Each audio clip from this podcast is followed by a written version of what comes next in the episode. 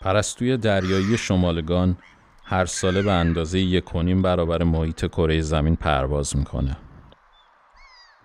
تنها دلیلی که تا الان برای توجیه این طولانی ترین مسیر مهاجرت در جهان عنوان شده وجود منابع غذایی بیشتر در مناطقیه که این پرستوها برای مهاجرت انتخاب می‌کنن.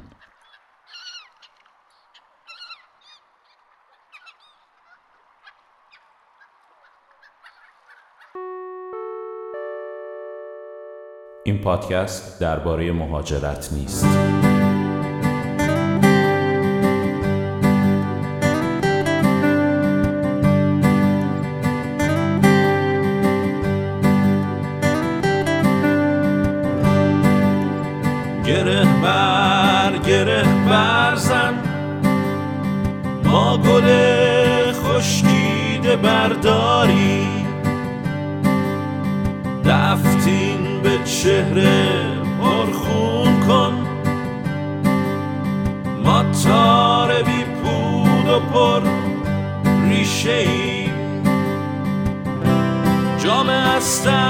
خام از دار بدر.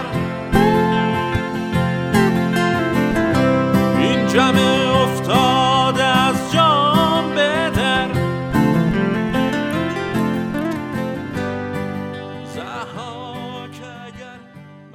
مرا رفقای عزیز سالن پرواز چند تا نکته رو می‌خواستم باتون در میون بذارم. یکی اینکه یه آیدی تلگرام درست کردم. برای سالن پرواز و دوست دارم از این طریق با هم در ارتباط باشیم. لطفا این آیدی رو توی تلگرامتون اضافه کنید چون که به زودی قراره یه اپیزود خاص داشته باشیم که شما هم می‌تونید در اون همکاری کنید. سالن آندرلاین پرواز S A L O N underline P A R V A Z.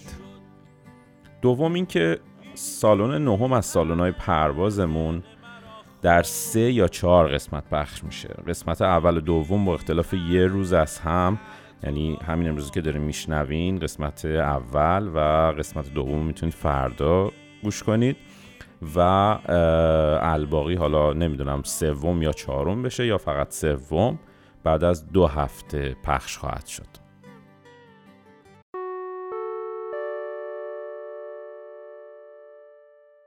سلام خدمت دوستای عزیزم توی این قسمت از سالن پرواز در خدمت دوستمون سام هستیم. و من خیلی بیشتر از این صحبت نمی کنم. سام عزیز لطفا یه بیوگرافی کوچیک از خودت برام بگو از بیوگرافی جالبت. سلام وقتتون بخیر. قبل اینکه بیوگرافی بگم یه نکته جالب می‌خواستم بگم. معمولا روی این پلتفرم من قبلا مصاحبه کاری انجام دادم توی آلمان تیپیکاله و الان یه جورایی حس می‌کنم انگار توی مصاحبه کاری هم شاید یه خورده طول بکشه تا یخم بشکنه دلیلش اینه. من سام هستم دانشجوی ارشد رشته انوایرمنت در آلمان. focus م روی renewable energy ه و جدیدا هم دارم روی حوزه data science کار می‌کنم. در خدمت شما. قربونت. به خاطر اینکه مخاطبامون بیشتر فارسی زبان هستن اگه ممکنه یه توضیح کوچیک در مورد رشتت بگو. فکر می‌کنم ترجمهش میشه انرژی های تجدید پذیر درسته؟ بله من title تیتر خود master م رشته ارشدم محیط زیست و مدیریت منابع است. ولی خب یه field خیلی گسترده ایه که بعدا می‌تونیم توش انتخاب کنیم که روی یه- چه قسمتی تمرکز بکنیم. تمرکز من روی انرژی های تجدید پذیره که با یک قسمتی از علوم کامپیوتر که یادگیری ماشین هستش machine learning هستش دارم اینا رو با هم دیگه ادغام می‌کنم و سعی می‌کنم به یه نتایجی در مورد سلولای خورشیدی برسم. خیلی جالبه. آره، من مرسی. سوادش رو ندارم واقعا ولی خب احساس می‌کنم جالبه. خواهش می‌کنم. خب تعریف کن. برامون من می‌دونم که تو اولین جایی نیستش که مهاجرت کردی. چی شد که مهاجرت کردی و کجا رفتی بار اول برای مهاجرت؟ آره من کشورهای متعددی بودم به صورت دانشجویی و به قصد مهاجرت و از این حیث جالبه حتی هنوز که هنوز واسه خودم وقتی برمیگردم نگاه می‌کنم. خب من از ایران رفتم چین یه ارشد اونجا میخوندم Construction and Real Estate که میشه ارشد مدیریت ساخت چون من لیسانس هم عمران بوده که حالا با دیتیل بهتون میگم. بعدش یه دوره ای رو هلسینکی فنلاند بودم که بازم جزئیات دانشگاه و رشته رو حالا برسیم بهش بیان می‌کنم. بعدش مهاجرت کردم به آلمان و یه دوره ای رو هم توی کشور تایوان بودم. که حالا سر وقتش همه رو با detail براتون توضیح میدم که چه رشته ای بوده چی کار می‌کردم اونجا. ولی همش در راستای رشته دانشگاهیم و research و تحقیق بوده. پس داریم در مورد چهار تا سالن پرواز صحبت می‌کنیم درسته؟ چهار تا سالن پرواز؟ آره من اصلا به این فکر نکرده بودم. رسیدیم به چین به تایوان یادآوری کن سالن پرواز اونجا خیلی جالب بوده. آره آره اصلا اصلا قصدم همینه که به اون حالا از کلمه از ترکیب سالن پرواز استفاده می‌کنیم برای اینکه به صورت استعاری حالا یه چی میگن یه جنبندی احساسی از اون لحظات و این چی میگن تغییرات شخصیتی در آدما استفاده کنیم. جالبه تو اپیزود نمی‌دونم اگه دوستان یادشون باشه شنیده باشن پیشنهاد می‌کنم اونو گوش کنن. اپیزودی که با سعید عزیز از کانادا داشتیم اونم یه چنین حالتی داشت. دقیقا تغییرات شخصیتیش رو از مهاجرت زمانی که به مالزی کرده بود از مالزی به کانادا می‌خواست بیاد توی اون سالن پرواز برامون توضیح دادونم خیلی جالب بود. خب من احساس می‌کنم خیلی دارم صحبت می‌کنم. خواهش می‌کنم. من لیسانس عمران بودم. بعد توی چند تا دانشگاه لیسانسمو گرفتم. اینطور نبود که کاردانی به کارشناسی باشم. کارشناسی پیوسته بودم. ولی به خاطر مهمانی هایی که تو دانشگاه های مختلف گرفتم و یه انتقالی هم داشتم تو ایران کاغذ... بله بله ایران دارم میگم. رو کاغذ من تقریبا پنج جا مدارک داده بودم برای دانشجو شدن یا دانشجو شدم ولی عملا تو سه تا دانشگاه تحصیل کردم که در نهایت من دانشگاه نوشیروانی بابل در رشته عمران فارغ التحصیل شدم. ولی از اولش که رشته عمران انتخاب کردم قصدم به ساز و بفروش بود. می‌خواستم سریعتر برم توی بازار کار برم بسازم. همیشه بیزینس رو دوست داشتم همیشه پول رو دوست داشتم. یه خورده من شفاف صحبت می‌کنم اینجا. شاید بعضی از حرفایی که می‌زنم نه خیلی آدم عجیبی هستی. هیچ کس دیگه پول دوست نداره فقط تو دوست داری. نه آخه بعضی نمیگن اینقدر به صراحت میگن. نه آرامش تو زندگی فلان اینا ولی نه من همیشه هم پول دوست داشتم هم بیزینس دوست داشتم و اینا. واسه همین می‌خواستم آره می‌خواستم وارد بازار کار بشم. واسه همین اصلا آدم درس هم نبودم. فقط می‌خواستم درس رو پاس کنم یه مدرک مهندسی بگیرم و بیام بیرون. معدلم خیلی پایین بود مشروطی داشتم و اینا. ولی قضیه از اینجا شروع شد که تقریبا یه دو سال مونده بود که درسم تموم بشه. خب رشد کردم مطالعه کردم جامعه رو بهتر شناختم. در مورد کشور مختلف تو اینترنت خوندم با social media engage شدم و در نهایت متوجه شدم با توجه به کاراکتری که دارم ایران جای مناسبی و بساز و بفروش کردن توی ایران هدف مناسبی واسم نیست. و بهتره که مهاجرت کنم و هدفهای جدیدی رو حالا در همون راسته business و پول توی یه سری کشورهای دیگه ای داشته باشم. ولی خب همون جوری که از حرفام هم تا الان شاید متوجه شده باشین دو سال قبل از پایان تحصیلات یه مقدار دیر بود. چون من هم تحصیلم طول کشیده بود هم معدلم خیلی پایین بود هم چند ترم مشروطی داشتم. یعنی واقعا با این رزومه هیچ جا اصلا اکسپت نمی‌دادن بهم. و منم اصلا قصدم سکوی پرتاب و این مسائل نبود. حالا اونا رو هم میخورده بریم جلوتر در موردش باز می‌کنم و توضیح میدم. اشتباهاتی خیلی هم می‌کنن. فکر می‌کنن که خیلی شنیدیم. مالزی مثلا سکوی پرتابه انگار که مثلا رفتی اونجا یه لانچر تو میری روش مثلا اینطور رو پرت می‌کنی یه جای. همچین چیزی نیست. باید سکوی پرتاب متناسب با شرایط خودت باشه. واسه همین خب قسم اروپا و آمریکا آمریکای شمالی و اروپا بود که خیلی خیلی سخت بود. زبانم اصلا بلد نبودم. زبان انگلیسی اصلا رسما تعطیل بود. ایتس بلک بود اون موقع. بعد دیگه شروع شد. دیگه شروع شد. رفتم کلاس ثبت نام کردم شروع کردم زبان خوندن و اینا که خیلی خیلی واقعا سخت گذشت. و در نهایت نتونستم سال اول مدارکی رو مدارکی که نیاز داره یه شخص واسه پذیرش تحصیلی فراهم کنم و حتی نتونستم دانشگاه های خوبی رو پیدا کنم که با این شرایط اصلا منو بپذیرن. که در نهایت نتونستم سال اول اصلا جای اپلای بکنم. حالا باز اگه نکته ای هست ازم بپرس. یعنی من خودم ادامه بدم فقط, فقط دوست دارم بدونم در مورد چه برهه زمانی داریم صحبت می‌کنیم چه سالی؟ دو هزار و 2012 ببخشید که میلادی میگم به خاطر اینکه من 2014 مهاجرت کردم و از اون بعدش دیگه با تقویم میلادی سر و کار داشتم. واسه همین واسم راحت تری که اینجوری بگم. آره دیگه. خب حالا بخوایم بگیم. منم همین مشکل دارم که شما داری میگی. و اگر که بخوایم یه ایده کلی داشته باشیم میشه گفت الان ما 2021 ایم میشه نه سال پیش. دقیقا. نه سال پیش بود که من از ایران مهاجرت کردم.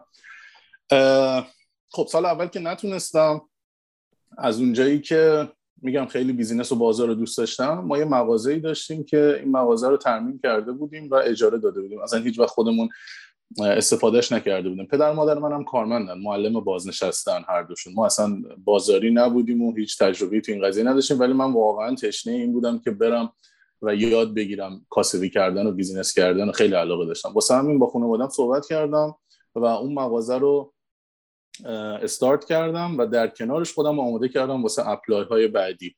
یه خوردم سخت بود حالا نمی‌خوام زیاد از بحثمون فاصله بگیرم. ما مغازمون وسط سنف الکتریک بود. من فازمت دست نگرفته بودم یعنی اصلا هیچ چیزی در مورد الکتریسیته و اینا نمی‌دونستم. ولی مجبور بودم اونجا رو یه الکتریکی را بندازم.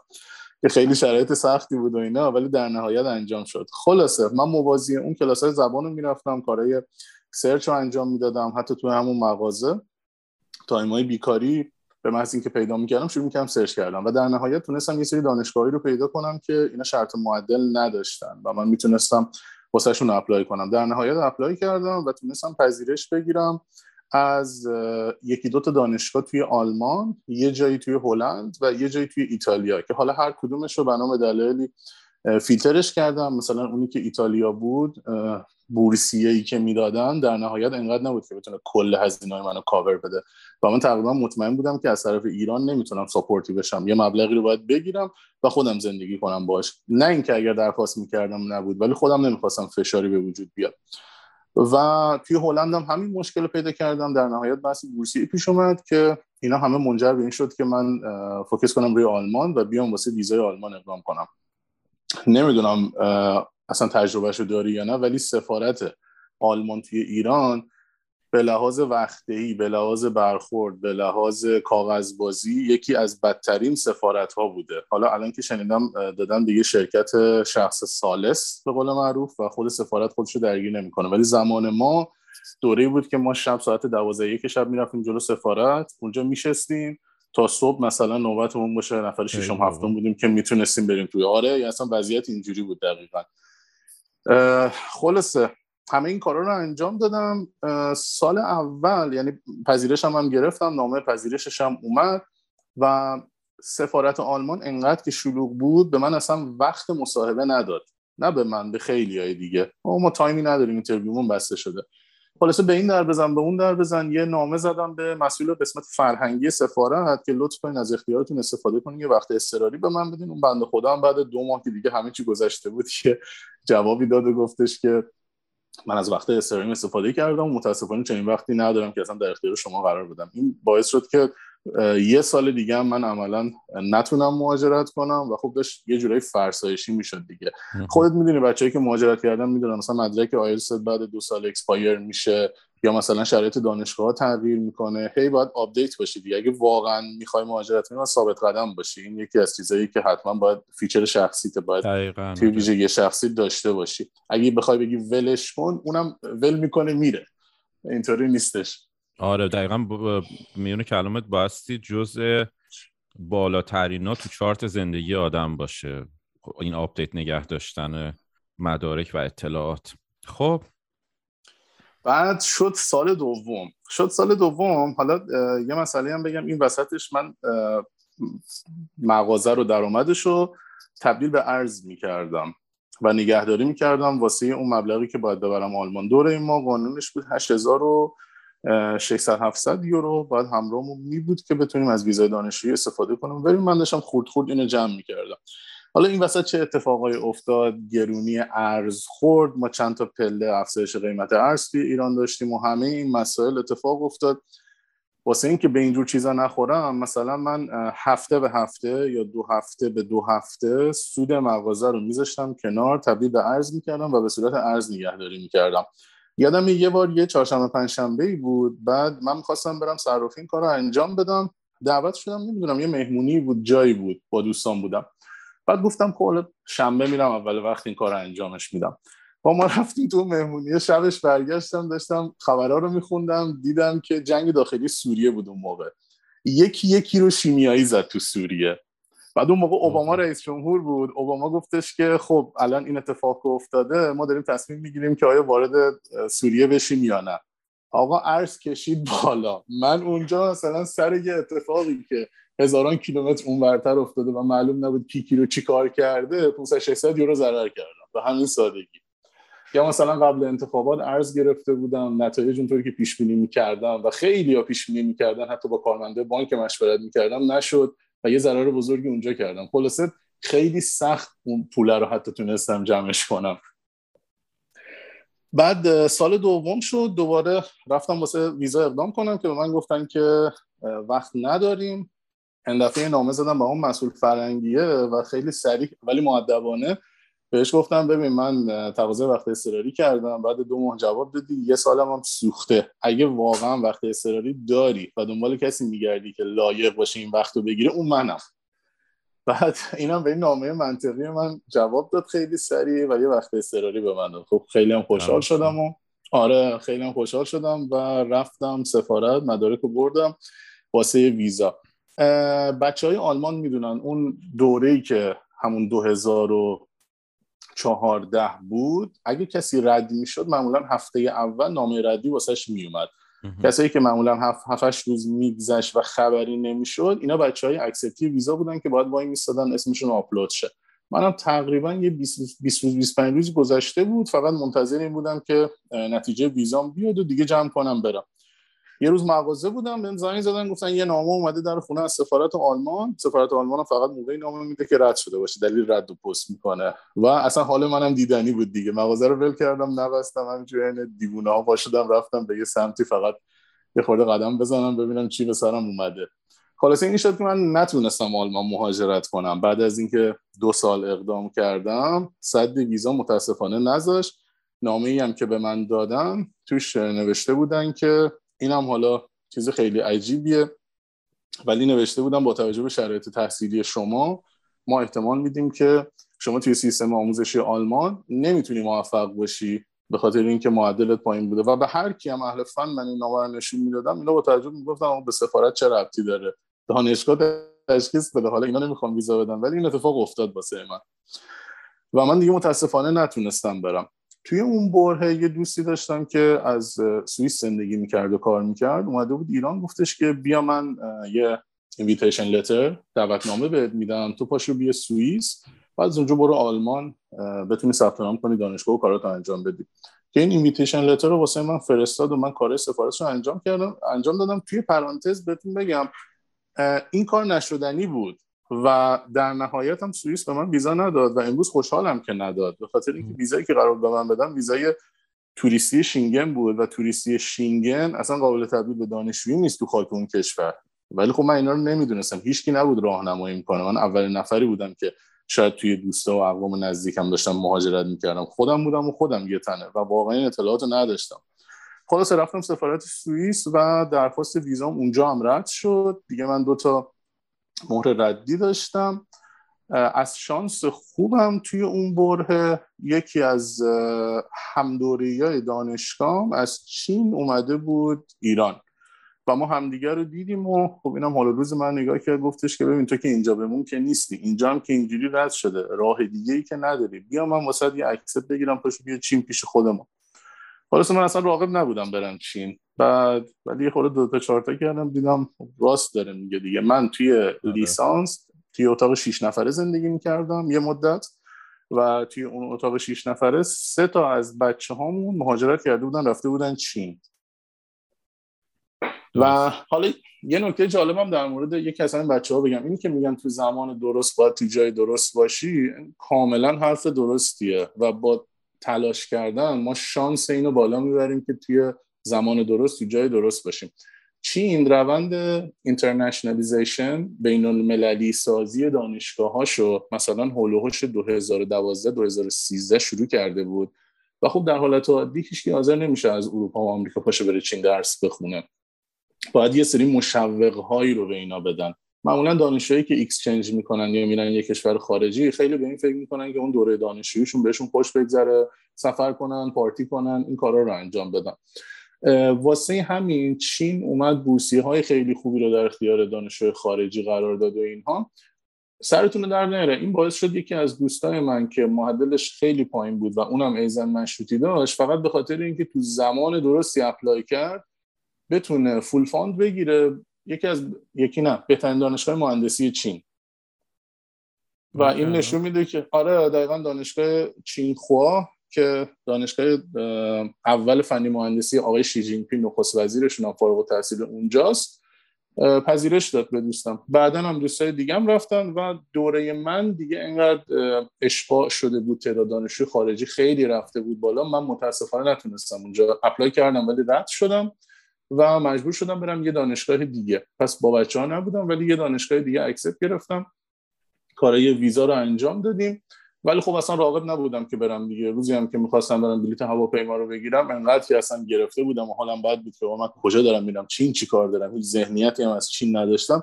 کارت بانکیمو با رمز دادم به دوستم نشستم تو ماشین گفتم تو برو آژانس هواپیمایی مثلا بلیتو بگیر و بیا. در این حد اصلا راغب نبودم برفتن تا خلاصه اون رفت و این کارو واسم انجام داد و برگشت و در نهایت دهم سپتامبر 2014 ساعت تقریبا ده شب بود. که پرواز کردیم به سمت چین و 11 سپتامبر من رسیدم به چین. 11 سپتامبر. 11 سپتامبر من رو آسمون بودم. اولش فکر می‌کردم از افغانستان رد میشیم. یه خوردم ترسیده بودم ولی بعدا متوجه شدم از ترکمنستان رد میشه. چون که کشورهای مختلفی رفتیم من این سوال الان ازت می‌پرسم. تو سالن پروازش حس حالتو برامون بگو. اون مدتی که فرصت داشتی که همه کارباراتو انجام دادی خدافزیات رو کردی نشستی تو سالن پرواز و می‌دونی دیگه داری میری. اون موقع چه حسی داشتی؟ حس بیم و امید و نگرانی و ناراحتی خوشحالی؟ هرچی که هست و برامون نگر که راحتی بگو. خب سالن پرواز اونجا یه تجربه منحصر به فردی بود. الان با همین چیزایی که گفتم متوجه شدین که من چقدر سختی کشیده بودم و نتونستم به اون چیزی که می‌خواستم برسم. اون موقع من دنیا رو ندیده بودم. اون موقع دیدم به نسبت الان محدودتر بود و حس خوبی اصلا نسبت به ایران و اتفاقایی که واسم اینجا گذشته بود اون موقع نداشتم. ده سپتامبر 2014 من یه آدم دیگه ای بودم که بعدش میومد از اتفاقایی که واسش افتاده و حس می‌کرد که شاید یه چیزی بهش بدهکار بودن و ندادن. یعنی به اندازه تلاش هایی که کرده دستاورد نداشته. و اون لحظات واسه من یه ترکیبی بود از یأس و ناامیدی که چرا نتونستم به هدفم برسم و من چرا نباید پرواز اروپا یا آمریکای شمالی رو بگیرم. خشم به خاطر همین چیزهایی که الان در موردش صحبت کردم. ترس از اینکه چه اتفاقی قرار بعدش بیفته من هیچ آیدیایی ندارم و سطح بالایی از استراب. شاکی بودم و ناراحت. ولی خب بعدا حالا وقتی بریم جلوتر با توجه به اتفاقایی که بعدا افتاد چیزایی که متوجه شدم دیدی که گسترده تر شد و تصمیم هایی که بعدا توی زندگیم گرفتم این دید من نسبت به زادگاه هم یا وطنم عوض شد واقعا. حالا اگه تو الان سوالی هست جان. آره آره آره سوالی سوالی هست. ببین من اصلا هیچ آیدیایی ندارم نسبت به کشورهای حالا جنوب شرق آسیا مثلا اگه بخوام دقیق تر بگم یه کشوری مثل چین و ژاپن خیلی برای من چجوری بگم رازآلودن دونی؟ اصلا هیچ هیچ ایده ای ندارم. وقتی رسیدی موقعی که رسیدی فرودگاه تفاوتهایی که دیدی چطوری بودش؟ حالا به طور کلی چیزایی که به چشم آدم میاد. یه نکته جالبی رو اینجا بگم گفتی رسیدی به فرودگاه. معمولا کسایی که به یه مشکلی برمیخورن اگه دقت کرده باشید وقتی که تراپی رو شروع می‌کنن بهشون پیشنهاد میشه که رژیم غذاییشون رو عوض کنن یا یه ورزشی رو شروع کنن. مثلا گیاهخوار بشن خام گیاهخوار بشن یا یه اسپورتی رو شروع کنن ورزشی رو شروع کنن. و دلیلش اینه که شما هم بتونی از اون مشکل شیفت کنی روی یه چیز دیگه و روی یه چیز دیگه تمرکز کنی و هم بتونی با سماجت روی انجام دادن یک هدف جدید به خودت ثابت کنی که من این اراده رو دارم این willpower رو دارم که بتونم موضوع رو تغییرش بدم. منم اونجا البته اینا رو خب حالا بعدا متوجه شدم اونجا غریزی داشتم این کار انجام می‌دادم. منم اونجا یه آدم از اینجا رونده از اونجا مونده شده بودم و می‌خواستم با یه چیزی فایت کنم. هم خودم به خودم ثابت کنم همین که بتونم تمرکز کنم روی موضوع دیگه که این یادم بره. دوستم که توی فرودگاه ما سیگار بهم تعارف کرد. من سیگار میکشیدم. تقریبا چین اسموکر بودم. مدت زمان خیلی زیاده نه سال. بهش گفتم که نه من می‌خوام بذارمش کنار. بعد گفتش که باشه حالا الان می‌خوای نکشی ایراد نداره. من اینو می‌ذارم تو جیبم. چون می‌دونم فرودگاه پکن تو منو خفه می‌کنی این پاکت از جیب من می‌کشی بیرون. و رسیدیم فرودگاه پکن. دقیقا چکاوت که کردیم از در فرودگاه خارج شدیم پشت در فرودگاه پشت همون در سکوریت شیشه ای دوستم سیگار رو در آورد و یه دونه هم به من داد. گفتم که نه نمی‌کشم. پرواز طولانی هم داشتیم. و این تعجب کرد. گفتش که حالا باشه ایشالا چند روز دیگه شروع می‌کنی. ولی چند روز دیگه شروع نشد. تا به امروز که دارم باهاتون صحبت می‌کنم. یعنی من ده سپتامبر 2014 آخرین نخ سیگارم رو کشیدم و بعد از اون دیگه دخانیات رو هم به کل گذاشتم کنار. اینم یکی از آره یکی از achievement ها یا دستاوردهای اون شرایط بد بود که فقط می‌خواستم از اون لجنزاره یه چیز خوبی بکشم بیرون. بگم و لعنتی یه چیز خوبی حداقل این وسط اتفاق بیفته واسم. که حالا کنار گذاشتن بحث دخانیات بود. از چین پرسیدی و اینکه هیچ آیدیایی نداری. گفتی چین من, من یه چیزی یه چیزی بگم این وسط واقعا چقدر قابل احترام این چیزی که تعریف کردی و خود من هیچ وقت اینجوری بهش فکر نکرده بودم که آدم می‌تونه توی یه چنین شرایطی که قرار می‌گیره یه،, یه چیزی برای خودش پیدا کنه یه چیزی که شاید به نظر کوچیک بیاد. ولی حالا این مسئله که در دخانیات رو کنار گذاشتن که خیلی مسئله بزرگیه. اما یه چیزی آدم می‌تونه پیدا کنه که حداقل احساس خودش رو نسبت به اون جریان بهتر بکنه و خودش رو به خودش ثابت کنه. خواهش می‌کنم. در حقیقت تو هر قسمت دارم یا خیلی چیزا دارم یاد می‌گیرم واقعا. اینو بدون اقراق میگم و اینم جز چیزای خوبی بود که ازت یاد گرفتم و ممنون. مرسی. در مورد چین ببین چین کاملا یه دنیای دیگه است. وقتی ما وارد اروپا بشیم یا آمریکا بشیم خب به لحاظ اینفراستراکچر به لحاظ زیر ساخت ها من دارم اینو میگم. مثلا برلین 100 سال آینده تهرانه. به لحاظ زیر ساخت یعنی اگه ما اون زیر ساخت رو بتونیم امروز انتقال بدیم به پایتخت ایران یا یکی از شهرهای بالای یک میلیون جمعیتمون اون تفاوت احساس نمیشه. مثل اینکه تو از تهران بری استانبول یا از تبریز بری استانبول. اون تفاوت آنچنان نیست. یا از استانبول تو میای برلین میری مثلا کوپنهاگن یا همچین جایی نیویورک. ولی چین یه دنیای دیگه است. کاملا یه چیز دیگه از فرهنگ یه چیز دیگه از آداب و رسوم یه چیز دیگه از طریقه حکومت و نگه داشتن اون جامعه و ارگانایز کردن اون جامعه یه چیز دیگه است. و این تفاوت برخلاف چیزی که فکر می‌کنی بین چین و ژاپن هم وجود داره. اینا کلا دو تا دنیای دیگه تا اونجا زندگی نکنی و حتی کره. متوجه این تفاوت ها نمیشی. یعنی منی که چینم زندگی کردم مطمئنم اگر برم ژاپن هفتاد یا هشتاد درصد همون قدی تعجب می‌کنم که توی که اصلا اونور نرفتی بری تعجب خواهی کرد. اینو خواستم بگم. با آفریقایی صحبت می‌کنی با سیاها که صحبت می‌کنی اینا همیشه میگن که یکم مشکلات افرادی که نیومدن آفریقا اینه که فکر می‌کنن آفریقا کشوره. در که آفریقای قاره است و هر کشورش با همسایش فرق داره. کاملا دارن درست میگن. این اتفاق دقیقا میفته همه کسایی که مثلا چششون تنگه اینا مثل هم نیستن. اونجا یک کشور نیست. اونجا خیلی فرهنگا با هم متفاوته. مالزی یه دنیای دیگه است چین یه دنیای دیگه است و ژاپن یه دنیای دیگه است. آره رسیدم اونجا. خب خیلی خسته بودم خوابیدم. شبش بچه اومدن دنبالم و منو بردن. یه چند تا بار و کلاب و اینا دور زدیم ولی من هنوز منگ بودم. هنوز ذهنم درگیر همین بود که آقا مثلا اینجا چیکار دارم؟ چرا اصلا اینجا مثلا ویلکام پارتی گرفتم؟ واسه من باید یه جای دیگه باشم و اینا. روزای اول به این صورت گذشت. و بعدش هم که دیگه رفتم کارهای دانشگاه رو انجام بدم کارهای ثبت نام و اینا وضع بدتر شد. من 20 میلیون با خودم پول برده بودم که یه چیزی نزدیک 6000 خوردی یورو می‌شد اون موقع. رسیدم چین ثبت نامو که شروع کردم 12 تومنش رفت. یعنی فرض کن شما مهاجرت می‌کنی توی هفته اول یه چیز نزدیک مثلا 60 درصد پول تو از دست میدی. من مثلا smartphone نداشتم مثلا ایرانم که بودم کاربردی برام نداشت smartphone. گوشی معمولی استفاده می‌کردم. ولی اونجا باید smartphone می‌گرفتم. اصلا جز ضروریات زندگی بود. استادا مثلا تکالیف اونجا آپلود می‌کردن. اینجوری بود. خلاصه رفتم یه اسمارت فونی گرفتم و شهریه دانشگاه رو دادم. بعد من بورسیه شده بودم. ولی بورسیه من به این طریق بود که من باید شهریه رو می‌دادم. اگر نمراتم خوب بود اگر همه کلاس ها رو می‌رفتم اگر پسر خوبی بودم اینا آخر ترم اون پول رو برگشت می‌زدن. در عمل من از اون پول هیچ وقت نمی‌تونستم استفاده کنم. پولی بود که مال من بود ولی همیشه تو حساب دانشگاه میمون تا آخر ترم که بهم برگردونن یه فرصت دو ماهه این وسط بود و بعدش ترم جدید شروع می‌شد من دوباره باید اون پول رو انتقال می‌دادم. این از دست دادن پول و این شرایط همه دست به دست هم داد که من منزوی شده بودم توی چین. یعنی تقریبا یه ماه و نیم دو ماه اول تو اتاق بودم زیاد بیرون نمی‌رفتم.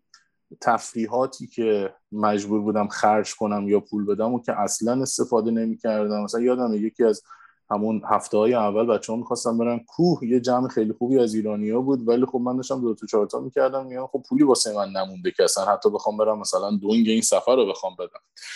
اون دو ماه اولش سخت بود. چشم باز می‌کردم رو تخت سخت رو نگاه می‌کردم و خودم می‌گفتم که سام چه غلطی داری می‌کنی؟ تو اینجا چی کار داری؟ اصلا اینجا جایی تو نیست. چه غلطی می‌خوای بکنی اصلا؟ کاری نیست که اینجا بخوای انجام بدی. برنامه چیه و اینا. بعدش دیدم خبری نیست. من یا باید اینجا گلیم از آب بکشم یا باید برگردم ایران دیگه. زندگی تعارف که نداره که. از این دوران خارج نیست. خلاصه آروم آروم شروع کردم با بچه ها صحبت کردن. گفتم بچه من اگه بخوام مثلا اینجا کار کنم چطوریه؟ باید یه کاری پیدا کنم. بعد اینا من گفتن آره خارجی اینجا مثلا می‌تونن زبان درس بدن.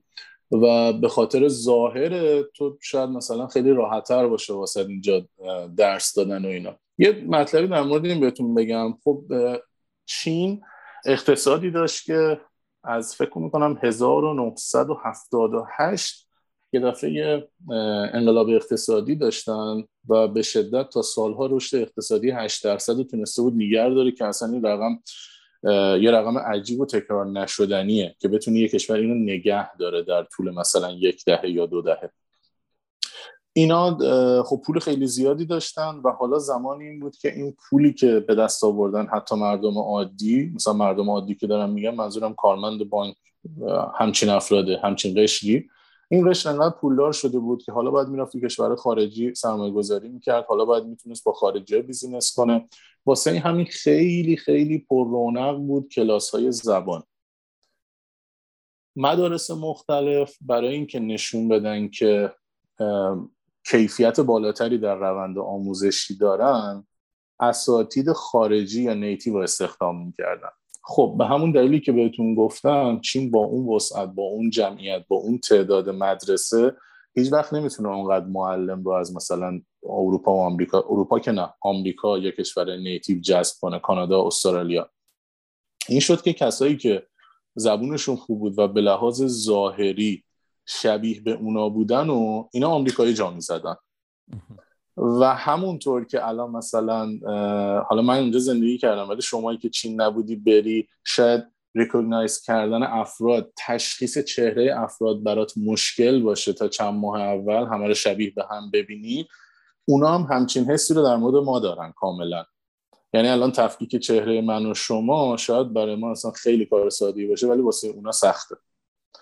واسه همینه که افرادی که مثلا به قول معروف چشون تنگ نباشه اینو می‌تونن حالا خارجی هستن قاعدتا ولی می‌تونن اروپایی جا بزنن یا آمریکایی جا بزنن. طرف چه می‌دونم چشش اگه رنگی باشه این کار راحت تره یا مثلا یه استیل خوبی داشته باشه این کار راحت تره اینا هم خلاصه من اونجا به عنوان یه تیچر نیتیو آمریکایی جا زدن به منم گفتن که کلاس های مثلا سن پایین بهت میدیم تو هم چیزی نگو. خلاصه شیک بپوش و اینا. کاملا یه سری چیزایی رو بهم یاد دادن و من شروع کردم به این روش تدریس کردن اونجا. یه مدت که گذشت اتفاق خوبی که افتاد علاوه بر بچه ها من شاگرد هایی داشتم که سن بالایی داشتن 40 سال 45 سال 50 سال 55 سال. خب آدمی که 45 سالشه و می‌خواد بیاد زبان یاد بگیره عموما از سطح بالایی از جامعه است و برای سرمایه گذاری بیزینس داره این کار می‌کنه. اتفاقا اینا افرادی هستن که جامعه خودشونو خیلی خوب می‌شناسن. چه تجربه ارزشمند و شیرینی بود هم صحبتی با این افراد و چه زرافت هایی از جامعه چین رو یاد گرفتم. که بعدا فقط و فقط خود چینی ها متوجه می شدن که یه خارجی داره اینا رو می‌فهمه.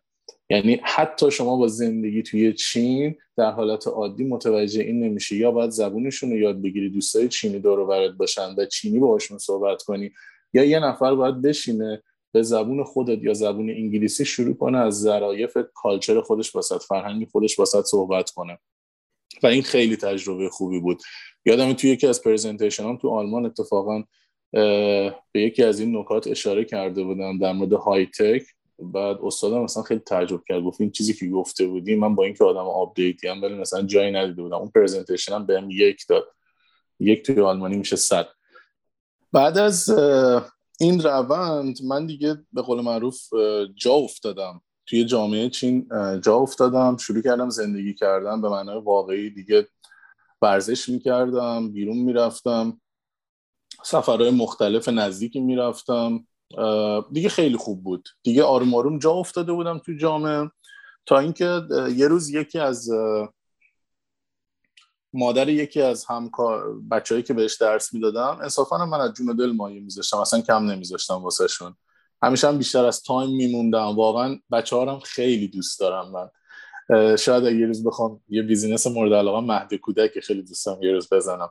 بعد انقدر که مثلا با بچه های اینا خوب رابطه برقرار می‌کردم و واقعا یه حس دو طرفه ای داشتیم یه روز یکی از مادران اومد گفتش که آره من تعریف تو رو کردم پیش یکی از دوستای خانوادگیمون و می‌خوام که تو به بچهش زبان درس بدی. مونتا نمی‌خوام از طریق مؤسسه باشه. تو برو خونهشون اونجا درس بده که دیگه کمیسیونی هم مثلا به مؤسسه پرداخت نکنن.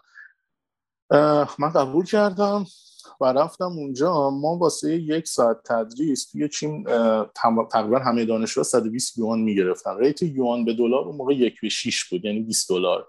انصافا هم پول خیلی خوبی الان حداقل دستمزد توی آلمان 10 یوروه که میشه تقریبا 12 دلار اون موقع 20 دلار می‌دادن. من رفتم خونهشون و درس که دادم بعد از یه مدتی خب بعد از یه هفته دو هفته بود یه مبلغی رو تو پاکت گذاشتن و به من دادن. بعد که من برگشتم خوابگاه اینو محاسبه کردم دیدم ساعتی تقریبا 400 یوان به من دادن. یعنی یه چیز نزدیک 60 70 یورو. که اصلا واو. دقیقا 60 70 یورو مثلا بهترین مشاغل توی اروپا همچین درآمدی رو ندارن. این مبلغی که مؤسسات زبان اینا رو شارژ می‌کردن ازشون می‌گرفتن یه کمیسیون خیلی زیادی رو برمیداشتن و این مبلغ خیلی کمی رو به ما می‌دادن. یعنی و راضی بودن از کار تو که آره آره. و الان همین رو می‌خوام بگم. این موضوع به اونجا ختم نشد. حتی اون خانواده باز منو به یه خانواده دیگه معرفی کردن و این باعث شد که من اصلا کلاس های مؤسسم رو شروع کنم کنسل کردن. فقط یه مؤسسه رو نگه داشتم اونم به خاطر همون دوستی خوبی بود که با افراد مسنتر شکل گرفته بود. در مورد کشورشون می‌گفتن از من میپرسیدن کجا رفتی چی کار کردی مشورت می‌کردم. من فقط بنا به دلیل شخصی اونا رو می‌رفتم. دیگه اینجوری سطح درآمدی افزایش پیدا کرد. حالا اگه دوست داری از جامعه چین چیزی بدونی بپرس که من بیشتر روی اون قسمت توضیح بدم واسه. ببین خیلی چیز میشه. اگه بخوام سوال بپرسم آره سوال دارم. خواهی می‌کنم. اما بیشتر دوست دارم خودت بگی آقا مثلا توی چین چه جور سختیایی داشتی؟ و چه جور راه؟ البته یه مقداریشو گفتی ولی به طور کلی. آقا مثلا غذاش برام سخت بود یا مثلا غذاهای آفرین. جالبی بود. آره. در مورد غذا چیز اول بذار در مورد زبون چینی به توضیح بدم. برخلاف سختترین زبان دنیاست دیگه. الان گوگل کنی سختترین زبان دنیا رو چینی وسط میاره. حالا یا Mandarin simplified یا historical چون دو نوع زبان دارن. کاراکترهای قدیمی و کاراکترهای جدید. این برای نوشتن و خوندنه اونجایی که پای speaking listening باشه فقط صحبت کردن و درک شنیداری باشه Mandarin یا زبان چینی. حالا اول یه توضیح بدم چرا میگم Mandarin چین تشکیل شده از استانهای زیادی که هر کدوم زبان خودشون رو دارن. بعدا یک قبیله یک شخصی یک قدرتی اینا رو unify کرد متحد کرد زیر یه پرچم آورد و زبان خودش رو حالا نمی‌دونم تحمیل واژه درستیه یا نه زبان خودش رو تحمیل کرد به اینا که همه اینا الان دو زبون صحبت می‌کنن زبون استان خودشون و مندرین یعنی توی چین یک استان زبون محلی استان بغلی رو متوجه نمیشه. مثل هنده هندم دقیقا با هندی یا هندو و انگلیسی این کار کردن. اونجا با ماندرین این کار کردن. جایی که من میگم ماندرین همون زبونیه که خبرگزاری ها صحبت می‌کنن. همون زبونیه که شما برین تو پکن مردم باهاتون صحبت می‌کنن. ماندرین اسپیکینگ و لسنینگش نمی‌خوام بگم یکی از ساده ترین زبون های دنیاست. ساده ترین زبون دنیاست. تعجب کردی از این؟ آره, آره. ببین اینا فعلها رو به صورت مستری استفاده می‌کنن خب؟ یعنی گذشته حال آینده نداره واسه شون می‌خواد یعنی بگه من یک کلمه اضافه می‌کنن که این ثابته و اون تبدیل حال حال به آینده و گذشته است. درسته؟ نه نه نه. فعل رو به صورت مستر استفاده می‌کنن. از روی بقیه اجزای جمله زمانش مشخص میشه. یه چیز جالبی من سوال دارم. من غذا می‌خورم. من غذا من فردا غذا خواهم خورد. وقتی من دارم میگم فردا چه لزومی داره خواهم و اضافه کنم به فعل؟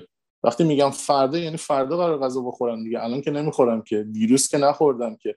وقتی فردا دیروز و الان رو میگم هیچ نیازی نداره که فعل رو تغییر بدم. همون مستر رو استفاده می‌کنن. چینی ها اینجوری و خیلی ساده است زبونشون. هضمش کنم یکم. ببینم چرا ما این استفاده می‌کنیم. خب به ادبیات خیلی علاقه مندم ولی این که گفتی یکم سقیل بود برام. خب بذار قرار سنگین تر بشه. اونها شناسه ندارن. چرا ما میگیم من غذا خوردم تو غذا خوردی؟ وقتی منو گفتم تو رو گفتم معلومه فعل خوردن کی انجام داده دیگه. برای چی باید شناسه اضافه کنیم با آخر افعال؟ این یه چیز زایدیه واقعا. اگه یعنی بخوایم زبان اگه بخوایم, رو اگه بخوایم به فارسی بگیم میشه اینطوری که من غذا خوردن تو غذا خوردن. دقیقا. بله. پس اینا زمان ندارن شناسه هم ندارن. یه چیز دیگه هم ندارن که خیلی جالبه. اینا حرف اضافه ندارن. انا اذهب الى المدرسه. من به مدرسه می‌روم. این به چرا اومده؟ تغییر خیلی زیاد بود. یه دفعه رفت تو عربی گفتم چی داره میگه؟ این حرف اضافه چرا توی زبانه؟ هیچ دلیلی نداره. من مدرسه رفتن. همین کافیه. اصلا نیازی نداره بگه I'm going to school. این حرف اضافه از کجا اومده؟ اینا همه زوایدی که یه زبان رو سختتر می‌کنه. آره آره. مثلا هر چند یه چیزی اضافه کنم. هر چند وقتی وارد بحث ادبیات بشیم غنای ادبی به وجود میاره و یک زبان کاملتری رو در نهایت درست می‌کنه. اینو درک می‌کنم. ولی از این ورم اون زبان رو بسیار بسیار سخت می‌کنه برای کسی که می‌خوان یاد بگیرن. واسه همین Chinese Mandarin برای speaking و listening راحت زبون دنیاست. چون اصلا گرامر نداره. علاقه من شدم بهش. من و مطمئن باشی که از چیزهایی که چند روز آینده در موردش تحقیق می‌کنم و بیشتر سعی می‌کنم یاد بگیرم. جالب بود. خواهش می‌کنم. مسئله بعدی مسئله غذا است برخلاف باز چیزی که خیلی ها فکر می‌کنن نرفته باشن اونور دنیا فکر می‌کنن اینا کلا در حال سوسک و عقرب و خرچنگ خوردن و اینجور چیزان تعداد برندهای غذاهای غربی که در پکن وجود داره از تمام پایتخت اروپایی بیشتره. چرا این حرفا می‌زنم؟ شما مثلا این Five Guys یه برند همبرگر آمریکایی فکر می‌کنم باشه اگه اشتباه نکنم. آره مثلا آره این اصلا چیز رایجی نیست. برلین حالا شهر خیلی بزرگیه. تازه مثلا یکی دو تا برند آورده. برندهای اروپایی ولی اینجا هست. از اون ور توی آمریکای شمالی شاید برندهای اروپایی نباشه.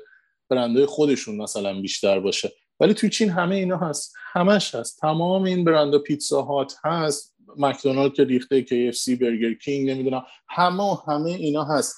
یعنی یه نفر برای غذا خوردن هیچ مشکلی نداره. کما اینکه می‌خوام اضافه کنم من اصلا این جور ها نمی‌رفتم. اون اوایلش که مهاجرت کرده بودم برای تجربه کردن try کردن می‌رفتم. اوایل بعد از اون دو ماهی بود که همش تو تخت بودم.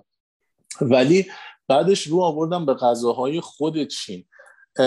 چین چهار تا ذائقه اصلی داره. یکی از این ذائقه ها ذائقه چرب و شوره که ما توی خاور میانم هم همینو داریم دیگه. غذای عرب غذای ترک ها غذای چرب و شوره. من شده غذایی خوردم که منطبق با این ذائقه نبوده. یه excursion رفته بودیم حوالی پکن گردش علمی رفته بودیم حوالی پکن. بعد وقت نهار که شد من بودم چند تا بچه تانزانیا بودن چند تا هم چینی بودن. استادمون ما رو دعوت کرد یه رستوران و منیو رو خلاصه گذاشتن که ما انتخاب کنیم. من یه غذایی بود خیلی قیافش جالب بود. اینو پرسیدم مثلا ترجمه کردن گفتن این گوشت اردک سرخ شده است که بغلش هم برنج سرو میشه روش هم کنجد میریزن. خب این خیلی خوب بود دیگه. همون چیزی بود که من می‌خواستم. اینو سفارش دادم. وقتی که اومد اولین لغمه رو گذاشتم یعنی خیلی برام سخت بود که اونو چیز نیارم بالا نیارم روی میز. این به جای نمک سرخ, کرده بودم به جای نمک به شکر زده بودم. بعد من اینو باید به برنج میخوردم. این زائقه چرب و شیرین بوده که یه قسمت هایی از چین اینطوریه و اون رستورانی که ما رفته بودیم که هاشیه پکم بود اون زائقه رو داشت سرو می‌کرد. ولی شیرین و تند بود یا اینکه شیرین, شیرین و تند. نه نه شیرین و تند. فلفل تند زده بودن. شکر زده بودن. اینو سرخش کرده بودن. نمیشه خورد. امتحان کن. کسی داره احترام که برات قائلم این یکی از تعمای مورد علاقه منه. حتی یه سس هم هست که ما همیشه می‌گیریم. سوسیه که چیلی سو چیزی سس رو می‌گیری که مکدونالد هم داره روی چیکناش می‌زنه. شیرینه و تنده.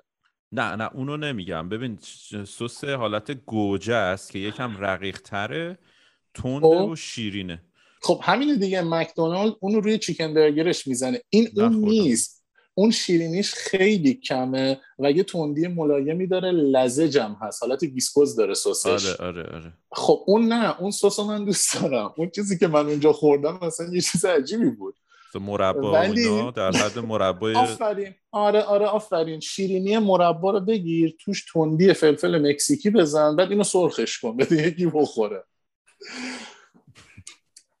ولی اونجا زائقه چرب و شور به وفور هست رستوران های مسلمونی خیلی زیاده توی پکن و اینم ربطی به سرو حلال نداره. یه نکته جالب بگم. بلا استثنا در تمامی رستوران های اسلامی من پکن رو دیدم. البته من گوانجو شنزن اینا هم بودم اونجا هم اینا رو دیدم. در تمامی رستوران های حلال و اسلامی چین بار وجود داره. الکل سرو میشه در همش. چرا؟ به خاطر اینکه چینی ها خیلی دوست دارن آبجو بخورن. و گوشت گوسفند یکی از بهترین مزه هاست واسه آبجو. واسه همین چینیایی که اصلا نمی‌دونن اسلام چیه خودشون هم که اعتقادی اصلا فکر کنم فقط 200 میلیونشون بودایی بقیه کلا خدا ناباورن. اینا پاتوقشون رستوران های مسلمونیه و خب مسلمان ها هم که میرن اونجا غذا می‌خورن حلال زپش ولی میزا پر آبجو پر مشروبه و اصلا یه بار خیلی بزرگی داره. از این کباب ها تمام کباب های گوسفند به شکل های مختلف جیگر اینجور چیزا تو اقصان اوقات پکن هست و اتفاقا از ایران هم ارزون تره و خیلی هم خوشمزه است. پس اصلا کسی مشکل غذا پیدا نمی‌کنه. غذاهای عجیب یه خیابونی هست توی پکن به اسم وانگ فوجینگ که یه خیابون خیلی بزرگ و عریضیه که منطقه آبر پیاده هم هست. ماشین نمی‌تونه اونجا وارد شه. نزدیک میدون تیانانمنه. تیانانمن یکی از بزرگترین میدانهای دنیاست. انقدر بزرگ این میدون که با مترو از زیرش رد میشی ایستگاه تیانانمن ایست داره تیانانمن وست داره. یعنی زیر زمینی مترو داره میره چند دقیقه و این می‌دونه تموم نشده. الان می‌تونی فرض کنی که این چقدر بزرگه. بغلش اگه وایسی کرو نمی‌بینی. متوجه نمیشی این می‌دونه. یعنی باید از یه فاصله خیلی دوری از رو تپه چیزی نگاه کنی که متوجه این می‌دونه مثلا. بعد توی اون خیابون وانگ فوجین یه کوچه ای وجود داره که توش غذاهای عجیب و غریب به فروش می‌رسه. بالای شهر پکن هم هست. چرا؟ واسه توریست و بسیار هم گرونه. یعنی این سوسک و عقرب و مار و اینا قیمتاش خیلی گرونه. اینجا را اگه کسی نمی‌تونه بشنوه یه 15 ثانیه بزنه جلو. من اونجا scorpion خوردم. عقرب میشه درسته؟ آره عقرب. از این عقربا آره. که می‌زنن به سیخ. عقربی که می‌زنن به سیخ از این قهوه‌ای خوردم که اتفاقا خوشمزه هم هست خیلی crispy و ترد بود. اغرب سیاه بزرگ خوردم که اصلا میز گاز زدم گردنم یه جوری شد. خب. آره حالا جزئیاتش نمیگم گاز زدم چه اتفاقی افتاد. و خفاش هم خوردم که بسیار بدمزه بود کباب خفاش. شما هم بابت... هستی که کووید رو کرونا. آره خلاصه من می‌خوام بگم اینا رو هم امتحان کردم ولی قیمتش خیلی گرونه. من بابت اون خفاش یا اون اقرب 20 یورو تقریبا دادم. شما با 20 یورو یه میز با سه چهار مدل main course می‌تونی تو پکن بگیری. پس مشکل غذایی هم برخلاف چیزی که بقیه فکر می‌کنم وجود نداره. حالا باز اگه field دیگه ای هست دوست داری در موردش توضیح بدم بهت بگم.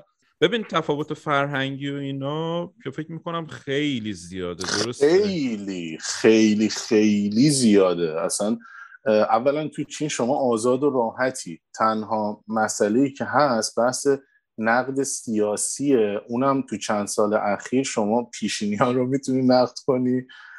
در حال حاضر کسی که در مسند قدرت هستن رو نمی‌تونی نقد کنی. غیر از این همه نوع آزادی وجود داره. اصلا هیچکی با کار کسی دیگه کار نداره.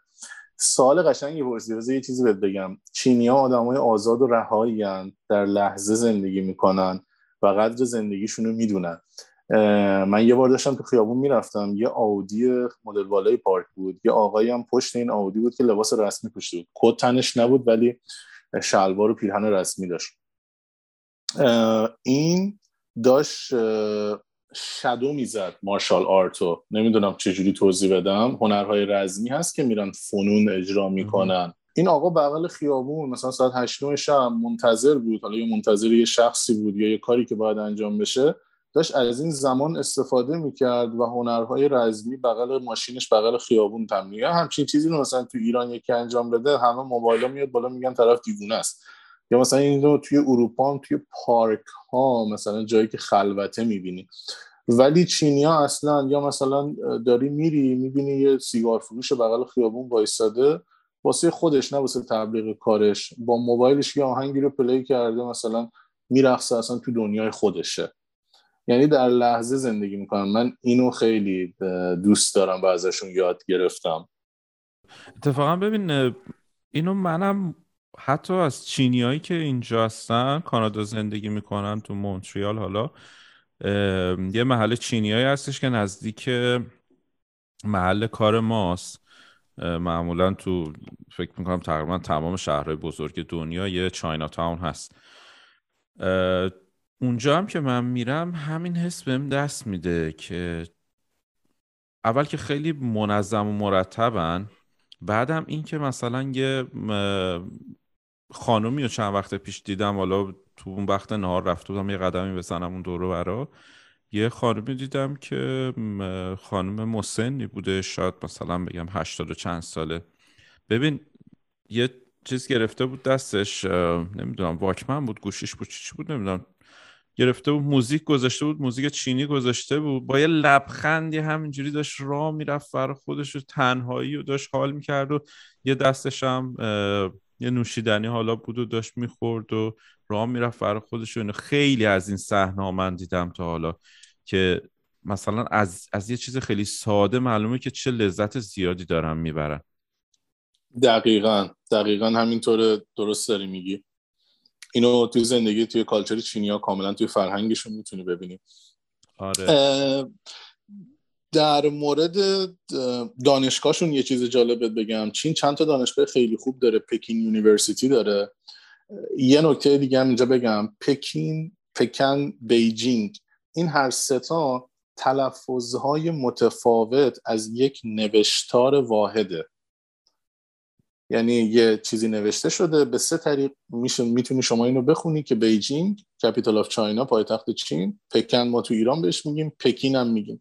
میگن Peking University که فکر کنم rank ش 12 13 باشه توی علوم ریاضی و ایناست. توی پکن واقع شده. دانشگاه Tsinghua یا به پرونانسیشن خودشون چینخوا با تلفظ خودشون.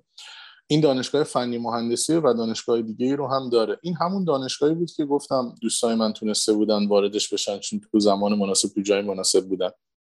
ببین من دفتر کار اونا رو رفتم دیدم قسمت مکانیک رو. فقط و فقط دانشجویان چینی برای خواب عمیق شبانه دفتر رو ترک می‌کنن. واو.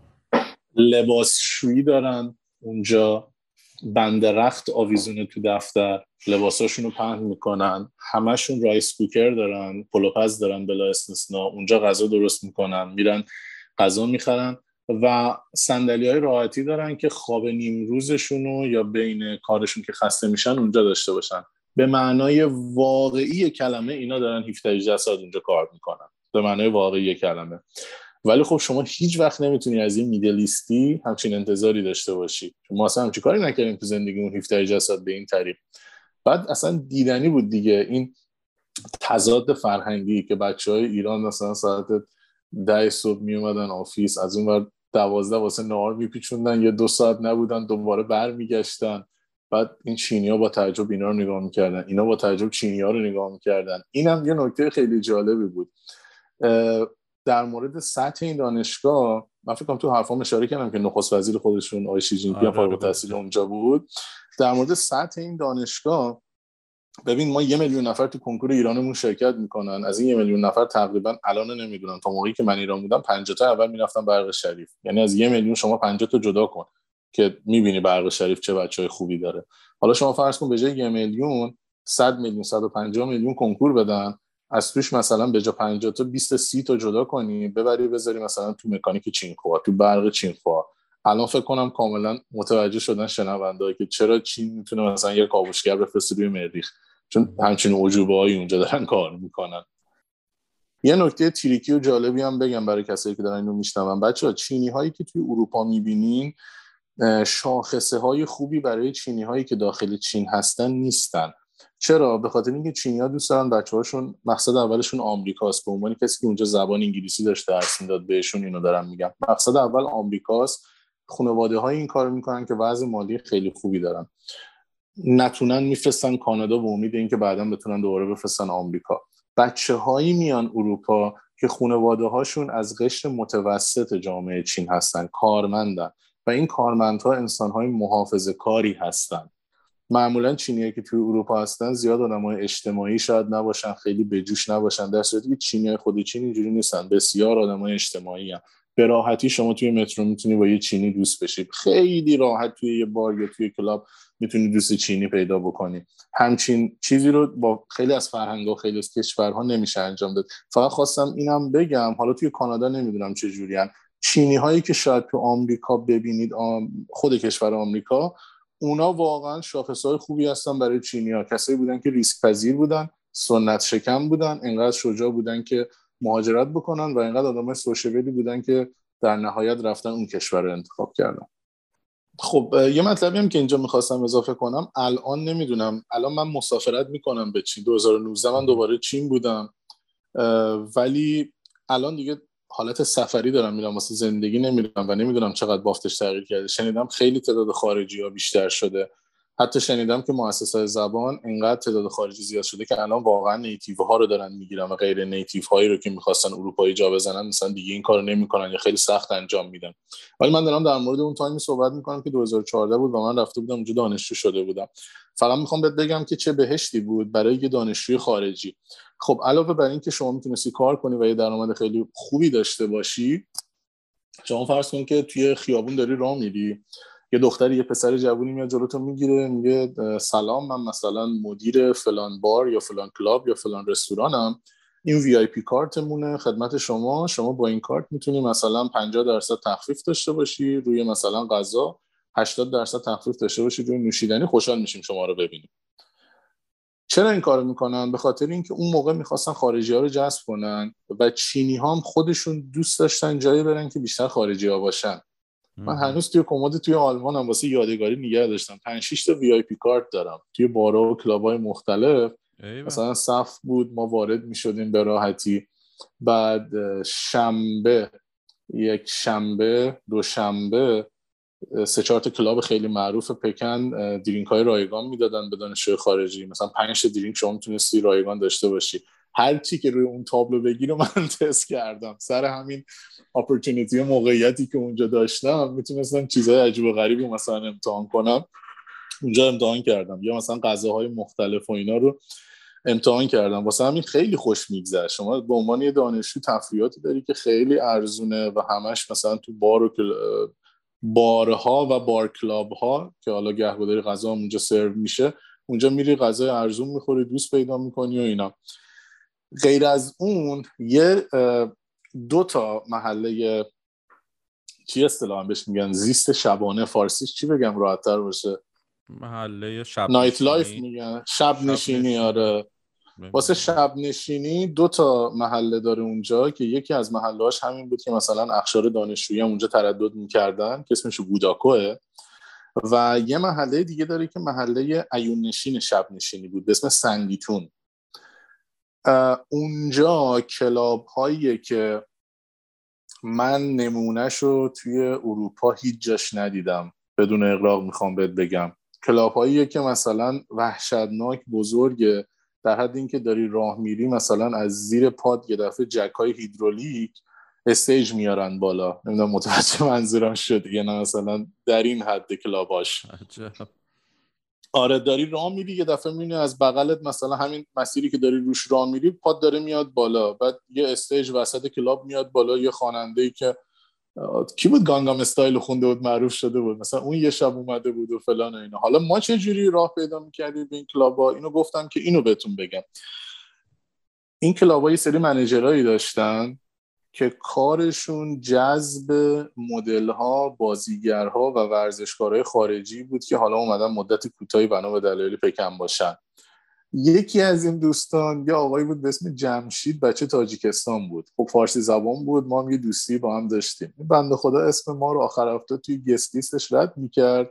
ما هم خلاصه لباس نوار رو میپوشیدیم به اسم اون بازیگر و اینا می‌رفتیم اونجا یه میز رایگان داشتیم و تا صبح مشغول بودیم. این چیزیه که آره این چیزیه که دانشجوی خارجی توی چین تجربه می‌کنه. که الان فکر کنم کاملا می‌تونی فرض کنی که چه بهشتی بود واقعا واسه خارجی ها حداقل تا اون موقع. آره آره. جالبه. آره اگه دوست داری سوالی چیزی داری بگو که من حالا بهت بگم چی شد اصلا شروع کردم apply کردن. بگو چی شد شروع کردی apply کردن آره. ها راستی قبلش هم یه نکته رو بگم. چین بسیار امنه. خیلی خیلی امنه امنیتی که پکن با 20 میلیون جمعیت داره از شهرهای کوچیک اروپا هم بهتره. اینم خواستم که دوستانی که اونجا هستن مثلا شب راه می‌رفتم یه موتوری از بغلم رد میشه اوایل میترسیدم. بعدا دیدم نه از این خبرا نیست اینجا خیلی جای خوبیه. جای خیلی خوبیه ولی مشکل اینجاست که شما هیچ وقت نمی‌تونی پاسپورتش رو دریافت کنی. citizenship به هیچ عنوان به کسی نمیده. اون موقعی که من بودم حتی اقامت دائم هم نمی‌داد. و این باعث شد که بدونم اینجا قرار نیست تا آخر عمرم بهم به خوش بگذره. خیلی خوبه خیلی داره خوش میگذره دوران عالیه ولی قرار نیست تا آخر عمر ادامه پیدا کنم. توی اون گیرودار من یه خواهرم ایران بود داشتم واسهش کار آلمان رو انجام می‌دادم. یه سری search رو می‌کردم یه سری مدارکی رو میفرستادم و اینا. یه دفعه یه چیزی تو ذهنم گفت بینگو تو حالا اینجا که بودی زندگی هم کردی به میل خودت هم که نیومدی که اوایلش هم که خیلی ناراحت بودی هدفت هم که اصلا یه جای دیگه بود. چرا همزمان که داری واسه خواهرت apply می‌کنی واسه خودت apply نمی‌کنی؟ زنگ زدم با یکی از دوستای نزدیکم مشورت کردم قضیه رو بهش گفتم. گفتم به نظر بهتره که من اینجا بمونم دفاع کنم کارمو انجام بدم همه رو یا وسطش ول کنم برم و اینا. گفتش که دوست داری هنوز بری؟ گفتم آره قطعا بعدش هم میرم. گفت بعدش با الانش فرقی نداره چون تو مهاجرت نکردی درس بخونی. تو به قصد درس خوندن اومدی که مهاجرت کنی دیگه. پس برو apply کن واسه خودت. این شد که موازی که داشتم واسه خواهرم apply می‌کردم واسه آلمان. شروع کردم اپلای کردم واسه خودم. خب تا اینجا صحبت های سامو شنیدیم و همونطوری که گفتم به اختلاف یک روز درباره اینکه چطور به آلمان مهاجرت کرد و چطور تونست پذیرش دانشگاه رو بگیره با هم صحبت می‌کنیم. خیلی ممنونم ازتون و هر جا دارید پادکست ما رو گوش می‌کنید برامون حتما کامنت بذارید. نظراتتون خیلی برامون مهمه. من مسعود هستم از استودیو کوچکی در کانادا.